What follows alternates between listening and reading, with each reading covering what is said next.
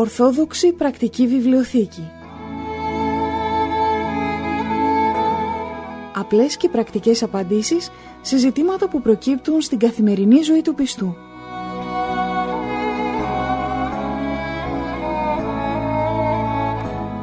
Στις απορίες μας απαντά ο Αρχιμανδρίτης Πατυρνικάνορ Παπα-Νικολάου, καθηγούμενος της Ιεράς Μονής Αγίας Τριάδος Παρμού Ολύμπου.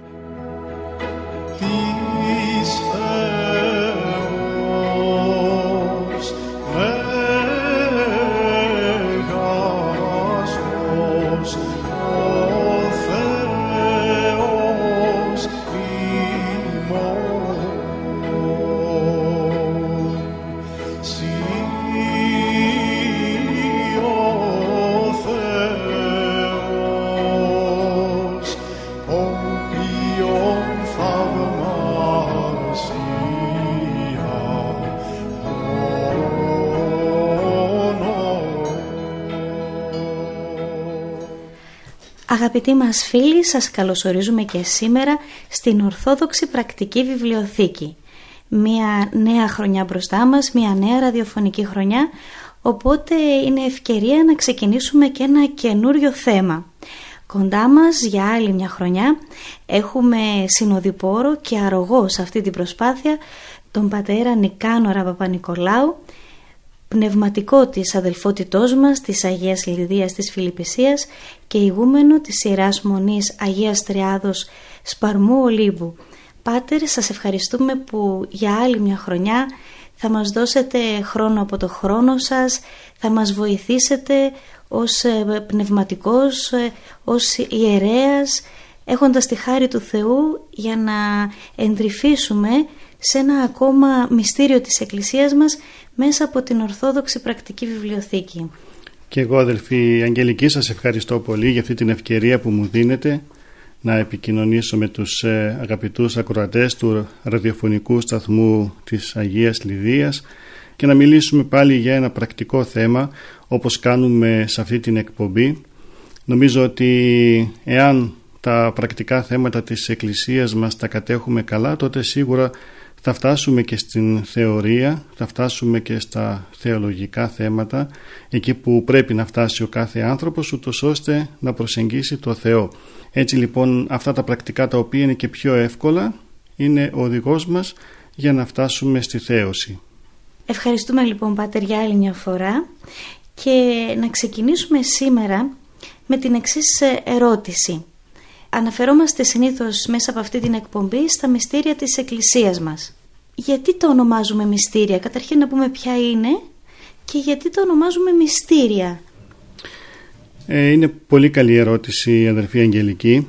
Όλοι από το σχολείο ξέρουμε ότι η Εκκλησία μας έχει κάποιες ακολουθίες οι οποίες ονομάζονται μυστήρια και αυτές οι ακολουθίες είναι κάπως συγκεκριμένες και λέμε ότι είναι 7 τα μυστήρια της Εκκλησίας μας αλλά αυτός ο όρος είναι βοηθητικός έτσι για να ξεχωρίσουμε κάποιες ακολουθίες της Εκκλησίας μας από κάποιες άλλες. Δηλαδή να υπερτονίσουμε κάποιες ακολουθίες οι οποίες όντως είναι μυστήρια για εμάς τους ανθρώπους. Και μυστήρια όχι ότι ο ιερέας κάνει κάτι μυστικό, κάτι το οποίο είναι κρυφό από τους ε, λαϊκούς κάτι σαν ε, όπως έχουν οι μυστικιστικές θρησκείες, όχι κάτι τέτοιο, αλλά ότι όλα αυτά γίνονται με τη χάρη του Αγίου Πνεύματος που για μας είναι κάτι μυστήριο. Δεν μπορούμε, δεν μπορεί το μυαλό μας το μικρό να υπησέλθει σε αυτήν την ενέργεια του Αγίου Πνεύματος και να κατανοήσει πώς γίνεται το κάθε μυστήριο. Δηλαδή δεχόμαστε τα μυστήρια, ξέρουμε ότι υπάρχουν, ότι γίνονται με την επενέργεια του Αγίου Πνεύματος, αλλά από εκεί και πέρα δεν εξετάζουμε το πώς, πώς γίνεται. Το πώς μας το λέει πολύ απλά η Εκκλησία μας ότι επενεργεί το Άγιο Πνεύμα. Και έτσι λοιπόν όπως προείπα όλες οι ακολουθίες γενικά μπορεί να, είναι, να, να λέγονται μυστήρια να είναι μυστήρια γιατί δεν ξέρουμε πώς ενεργεί το Άγιο Πνεύμα για κάθε ακολουθία ακόμα και για έναν εσπερινό ή έναν όρθρο που θα πάμε στην εκκλησία, θα είναι ο ιερέας εκεί με το πετραχύλι του. Δεν τελεί μυστήριο με την ε, στενή έννοια την οποία ξέρουμε, αλλά με την ευρία έννοια ότι πάμε στην εκκλησία, μας ευλογεί ο ιερέας και μεταφέρει τη χάρη του Αγίου Πνεύματος σε όλους μας. Αλλά με τη στενή έννοια του όρου, τα μυστήρια τα οποία έτσι τα γνωρίζουμε είναι 7.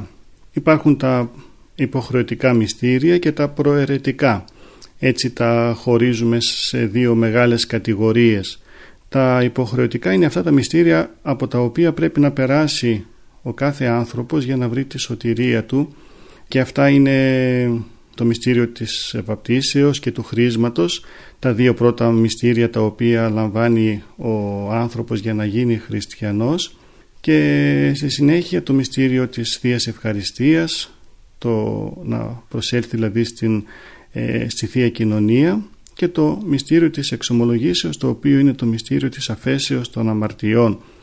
Εκτός από αυτά τα τέσσερα υποχρεωτικά μυστήρια υπάρχουν και τα τρία προαιρετικά τα οποία είναι ο γάμος, η ιεροσύνη και το ευχέλαιο. Είναι τρία μυστήρια από τα οποία δεν είναι υποχρεωμένος ο άνθρωπος να περάσει και δεν είναι ε, μυστήρια τα οποία είναι υποχρεωτικά για να σωθεί η ψυχή του κάθε ανθρώπου. Αυτά όμως όπως είπαμε όλα είναι, αυτή η όρη είναι λίγο τεχνική όρη δηλαδή ε, λίγο τα χωρίζουμε με τη λογική μας τα μυστήρια όπως ε, προείπαμε μυστήριο είναι το κάθε τι το οποίο γίνεται με τη χάρη του Αγίου Πνεύματος και η χάρη του Αγίου Πνεύματος είναι πάντοτε μέσα στην Εκκλησία ακόμα και σε, στην πιο μικρή ακολουθία και έτσι θα μπορούσαμε να πούμε ότι και η μια κηδεία, ε, όρθρος, ο εσπερινός, ένα απόδειπνο ε, όλα αυτά είναι μυστήρια της Εκκλησίας μας διότι δεν ξέρουμε πως ενεργεί η χάρις, η σωστική χάρις του Αγίου Πνεύματος για να σώσει τον κάθε άνθρωπο. Αυτά τα μυστήρια, Πάτερ, είναι ε, κομμάτια της ζωής μας, θα λέγαμε. Είναι και αυτά βοηθητικά στο να φτάσουμε, όπως είχατε πει και εσείς, ε, στη θέωση. Να μας πείτε λίγο ποια είναι η πορεία της ζωής μας, πώς αυτά βοηθούν στη ζωή μας; Ε, αδελφοί Αγγελική, αυτό το οποίο είναι στο μυαλό των ανθρώπων είναι ότι ο κάθε άνθρωπος έχει μία πορεία σε αυτήν την ζωή η οποία είναι κατά κάποιο τρόπο μέσα σε κάποια καλούπια. Δηλαδή λέμε ότι θα γεννηθεί ο άνθρωπος, θα είναι ένα βρέφος, ένα νήπιο, ένα παιδάκι, θα πάει στο σχολείο, θα διαβάσει τα μαθήματά του, θα προσπαθήσει να μπει σε κάποια σχολή, να σπουδάσει, θα πάει στο πανεπιστήμιο, μετά θα βρει κάποια δουλειά, θα βρει το σύζυγο, τη σύζυγό του, θα παντρευτεί, θα κάνει παιδιά, θα γεράσει και θα πεθάνει. Δηλαδή κάπως έτσι φαντάζεται ο καθένας την ζωή του κάθε ανθρώπου και σε όλη αυτή την πορεία βάζει ο κάθε άνθρωπος κάποιους στόχους στη ζωή οι οποίοι όμως πολλές φορές είναι πέρα και μακριά από τους αληθινούς στόχους που πρέπει να έχει ο κάθε άνθρωπος για τη ζωή του. Οι πιο πολλοί άνθρωποι μένουν σε αυτό το σχεδιάγραμμα και λένε ότι εγώ για να επιτύχω στη ζωή μου θα πρέπει να κάνω αυτά όλα. Και αν τα κάνω αυτά όλα, αν σπουδάσω, αν παντρευτώ, αν κάνω παιδιά, αν κάνω περιουσία, αν αφήσω περιουσία στα παιδιά μου, άρα έχω επιτύχει στη ζωή. Όμως ε, κάτι άλλο είναι αυτό το οποίο πρέπει να έχει ο άνθρωπος στο μυαλό του ε, ως σκοπό της ζωής του. Δεν είναι αυτά όλα. Αυτά όλα, ναι, θα τα κάνει ο άνθρωπος και πρέπει να τα κάνει, αλλά δεν είναι αυτά ο σκοπός της ζωής του κάθε ανθρώπου. Ποιος πραγματικά είναι ο σκοπός της ζωής του ανθρώπου, Πάτερ, ο στόχος του, γιατί ήρθαμε σε αυτή τη ζωή; Ένα ερώτημα που απασχολεί πάρα πολλούς τελικά. Γιατί με τα βάσανα που περνάμε ουσιαστικά λες, γιατί γεννήθηκα ας πούμε για να περάσω όλα αυτά; Ναι, ναι ακριβώς. Αυτή είναι η απορία πολλών ανθρώπων. Βέβαια πολλοί άνθρωποι δεν την φιλοσοφούν, απλώς το ρωτάνε έτσι και λένε γιατί ήρθα στον κόσμο; Και συνήθως δίνουν αυτές τις απαντήσεις που είπαμε πιο πριν. Ήρθα για να δημιουργήσω και εγώ οικογένεια και να αφήσω απογόνους, να αφήσω περιουσία και αυτό. Αλλά δεν είναι αυτό. Αυτό μπορεί να είναι για τους αθέους, για τους ανθρώπους που δεν πιστεύουν στο Θεό, για ανθρώπους που είναι μακριά από την Εκκλησία και συνεπώς μακριά από την αλήθεια. Όμως η αλήθεια είναι διαφορετική. Ο Θεός έπλασε τον άνθρωπο και τον έπλασε για ένα συγκεκριμένο σκοπό για να γίνει και ο άνθρωπος Θεός για να φτάσει στη θέωση. Αυτός είναι ο σκοπός της ζωής του κάθε ανθρώπου γι' αυτό ζει ο κάθε άνθρωπος για να επιτύχει αυτό το σκοπό. Και αυτός ο σκοπός της θεώσεως επιτυχάνεται με διάφορα μέσα αλλά το κυριότερο και το σπουδαιότερο μέσο είναι να είναι ο άνθρωπος ενεργό μέλος της στρατευωμένης εκκλησίας να είναι δηλαδή ορθόδοξος χριστιανός και να ζει ορθόδοξα και σύμφωνα με τις εντολές του Θεού. Αυτό είναι που πρέπει να έχει ο άνθρωπος ως σκοπό του, να μην ξεφεύγει από τον νόμο του Θεού, να επιτελεί στην ζωή του έργα αγάπης έτσι όπως μας δίδαξε ο Χριστός μας και με τα έργα αυτά της αγάπης και προς το Θεό και προς τον συνάνθρωπο να καταφέρει να γίνει και ο ίδιος Άγιος. Έτσι μας λέει η Αγία Γραφή, έτσι μας λέει ο νόμος του Θεού, Άγιοι γίνεστε, ότι εγώ Άγιος είμαι. Έτσι είπε ο Θεός. Θέλω να γίνετε κι εσείς Άγιοι όπως είμαι κι εγώ Άγιος. Δηλαδή ο Θεός θέλει να γίνουμε κι εμείς μέτοχοι της χαράς και της μακαριότητος στην οποία ζει ο ίδιος. Δεν θέλησε να ζει μόνος του ε, μέσα σε αυτή την μακαριότητα. Θέλησε και άλλα πλάσματα να ζούνε και να μετέχουν αυτή της χαράς γι' αυτό και έπλασε τον άνθρωπο. Και τον έπλασε τον άνθρωπο με τη δυνατότητα να γίνει και ο ίδιος Θεός. Με τη δυνατότητα λέω διότι τον έπλασε ελεύθερο. Αν θέλει ο άνθρωπος θα ακολουθήσει αυτό το δρόμο της θεώσεως. Αν δεν θέλει θα ακολουθήσει έναν άλλο δρόμο δικό του όποιον νομίζει ο καθένας και θα βάλει διαφορετικούς στόχους αλλά όμως ο πραγματικός, ο αληθινός ο Άγιος στόχος είναι να γίνει ο κάθε άνθρωπος Άγιος να φτάσει στη θέωση δεν είναι δηλαδή ο στόχος του ανθρώπου πάτερ να παντρευτεί γιατί πολλοί λένε ε, «Α, δεν παντρεύτηκες, άρα τίποτα δεν έκανες στη ζωή σου». Ναι, αυτό οι πιο πολλοί αυτό έχουν ως κύριο στόχο. Λένε ότι στόχος μου είναι να παντρευτώ όπως είπαμε και πιο πριν να κάνω οικογένεια και να αφήσω απογόνους και περιουσίες. Αλλά όμως δεν είναι αυτός ο στόχος.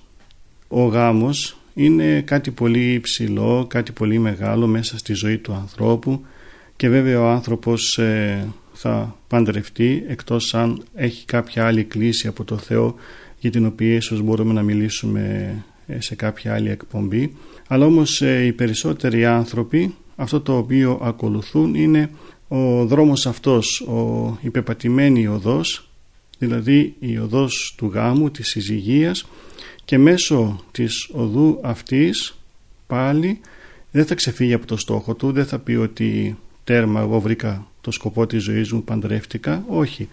Ο γάμος είναι μέσον για να αγιαστεί ο άνθρωπος. Και αυτό το βλέπουμε πολύ χαρακτηριστικά όταν έπλασε ο Θεός την Εύα. Για ποιο λόγο έπλασε την Εύα; Μας, μας το λέει πολύ καθαρά στην Παλαιά Διαθήκη. Εκεί στο πρώτο βιβλίο της Παλαιάς Διαθήκης τη Γένεση ε, έπλασε πρώτα τον Αδάμ και στη συνέχεια ο Θεός πήρε από την πλευρά του Αδάμ και από την πλευρά του Αδάμ έπλασε γυναίκα. Και πήρε βέβαια από την πλευρά του Αδάμ για να δείξει ότι η γυναίκα θα είναι δίπλα στο Αδάμ, στο πλευρό του, ισότιμη με τον Αδάμ και αυτήν την γυναίκα όπως είπε ο Θεός την έπλασε ως βοηθόν κατά αυτόν. Δηλαδή του έδωσε την γυναίκα για να είναι βοηθός του. Και αυτό πάλι είναι παρεξηγημένο διότι πολλοί λένε βοηθός του Αδάμ η γυναίκα άρα η γυναίκα είναι αυτήν η οποία θα σκουπίζει το σπίτι θα κάνει το φαγητό στο σπίτι θα σιδερώνει τα ρούχα του θα μεγαλώνει τα παιδιά του και όλα αυτά. Αλλά όμως δεν σημαίνει αυτό που νομίζουν οι πιο πολλοί ότι η γυναίκα θα είναι βοηθός του άντρα. Δεν είναι στις δουλειές βοηθός και εκεί θα είναι και ο ένας θα βοηθάει τον άλλον στις δουλειές αλλά βοηθός στο κύριο έργο του Αδάμ στο κύριο έργο του άντρα. Και ποιο είναι το κύριο έργο του άντρα όπως και της γυναικός βέβαια είναι όπως είπαμε πιο πριν η σωτηρία του, η θέωσή του, ο αγιασμός του. Συνεπώς η γυναίκα πλάστηκε για να είναι βοηθός του άντρα στο έργο το κύριο που έχει ο άνθρωπος που είναι ο αγιασμός και αυτό σημαίνει ότι και ο άντρας θα είναι βοηθός στη γυναίκα σε αυτό το έργο Γι' αυτό και παντρεύονται οι άνθρωποι, γι' αυτό και γίνεται ο γάμος, γι' αυτό και οι δύο γίνονται η σάρκα μίαν και ε, συγκατοικούν και είναι μαζί για να βοηθάει ο ένας τον άλλον στο έργο της σωτηρίας. Δηλαδή για να βοηθήσει ο ένας τον άλλον να, να αποτάξει τα ελαττώματα και τα πάθη του και να συνταχθεί με το Χριστό, με τις εντολές του Χριστού. Και επειδή εμείς οι άνθρωποι είμαστε ασθενείς και θέλουμε βοηθούς, θέλουμε στη ζωή μας συμπαραστάτες, να λοιπόν ο πιο καλός τρόπος να βρει άνθρωπος, ο άνθρωπος συμπαραστάτη σε αυτόν τον μεγάλο και δύσκολο αγώνα. Είπατε Πάτερ ότι σκοπός του ανθρώπου αν δεν έχει μια άλλη κλίση όπως το είπατε είναι ο γάμος. Δηλαδή θα λέγαμε αυτό που λένε πολλοί οι δύο δρόμοι είναι οι δρόμοι της ζωής. Ή ο δρόμος ε, του γάμου ή ο δρόμος της αφιερώσεως. Αν όμως κάποιος να πω δεν βόλεψε ε, του συνέβησαν κάποια πράγματα στη ζωή του και δεν παντρεύτηκε αλλά ούτε αφιερώθηκε. Δηλαδή είναι ένας χαμένος άνθρωπος. Είναι ένας άνθρωπος που δεν έχει τη δυνατότητα να πάει να αγιαστεί ή να, να πάει στο παράδεισο. Ναι και αυτή πολύ καλή ερώτηση αδελφή Αγγελική.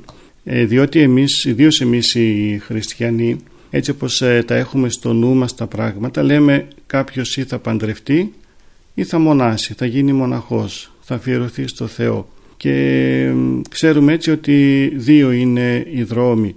Ε, αλλά όμως ναι μεν υπάρχουν αυτοί οι δύο οι δρόμοι αλλά αυτοί είναι οι δύο βασικοί δρόμοι για να ζήσει ένας άνθρωπος. Και λέω οι βασικοί διότι ο Θεός δεν, δεν έχει υποδείξει κάποιους συγκεκριμένους δρόμους για να φτάσουμε στην βασιλεία του αλλά μας έχει δείξει το στόχο που είναι η βασιλεία του εκεί πρέπει να φτάσουμε που είναι ο αγιασμός του κάθε ανθρώπου. Τώρα από εκεί και πέρα ο κάθε άνθρωπος μεγαλώνοντας βλέπει αυτό το στόχο, βλέπει ότι πρέπει να φτάσει στη βασιλεία των ουρανών, αλλά όμως ο ίδιος θα επιλέξει ποιον δρόμο θα ακολουθήσει. Υπάρχει η πεπατημένη οδός που είναι η οδός του γάμου, υπάρχει ο πιο δύσκολος ο δρόμος, ο ανηφορικός, το στενό μονοπάτι που είναι ο δρόμος του μοναχισμού, ο δρόμος της αφιερώσεως, αλλά ο Θεός λέει αν θες και κάποιον άλλο δρόμο να ακολουθήσεις να τον ακολουθήσεις αρκεί να είσαι μέσα στην εκκλησία.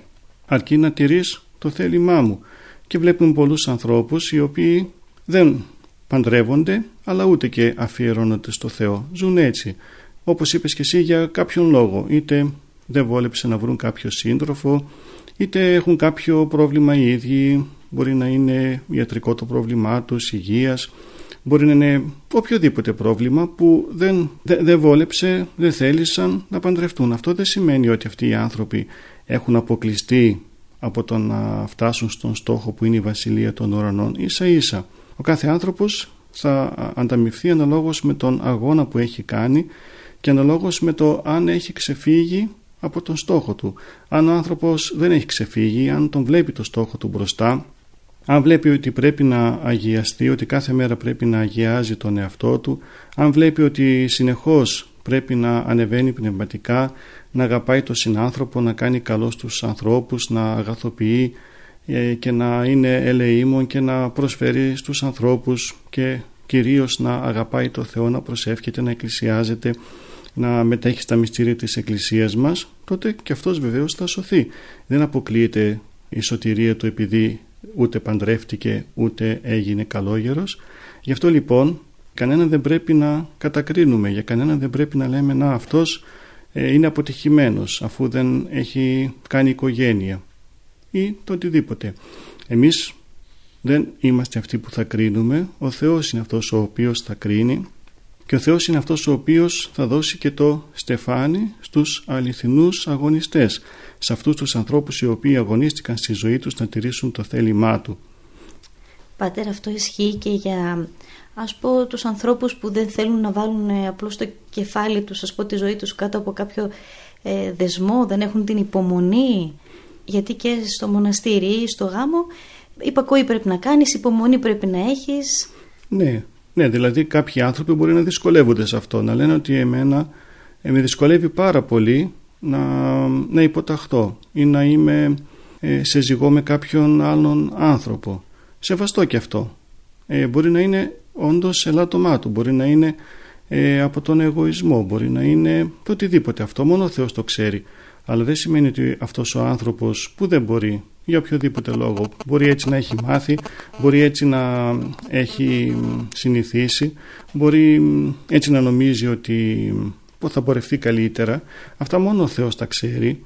Εμείς αυτό που ξέρουμε είναι ότι ο Θεός θα σώσει τον άνθρωπο αναλόγως με τον αγώνα που έχει κάνει και την αγάπη που έχει δείξει. Ε, από εκεί και πέρα ο καθένας βλέπει τα ελαττώματά του και λέει ότι εγώ δεν μπορώ.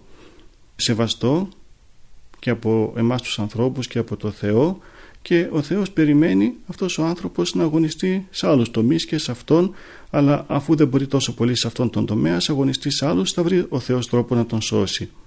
Γι' αυτό για κανέναν να μην λέμε τίποτα. Μάλιστα.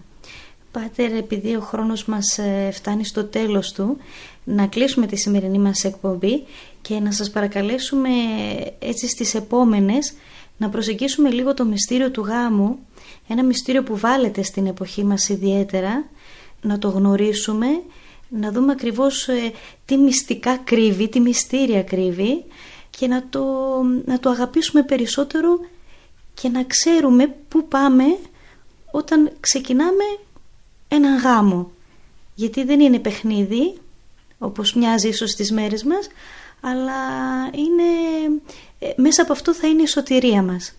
Πολύ ευχαρίστως όλα αυτά στις επόμενες εκπομπές να τα συζητήσουμε αδελφοί Αγγελική και με τη χάρη και τη φώτιση του Θεού να ε, δώσουμε απαντήσεις στους ανθρώπους οι οποίοι όντως περιμένουν λόγω Θεού.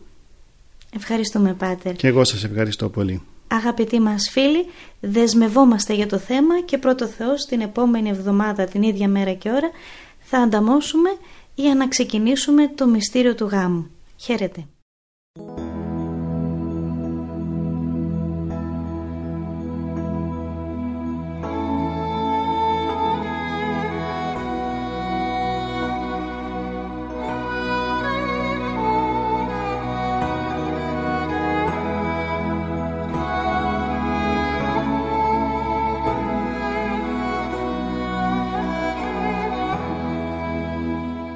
Ορθόδοξη Πρακτική Βιβλιοθήκη Απλές και πρακτικές απαντήσεις σε ζητήματα που προκύπτουν στην καθημερινή ζωή του πιστού.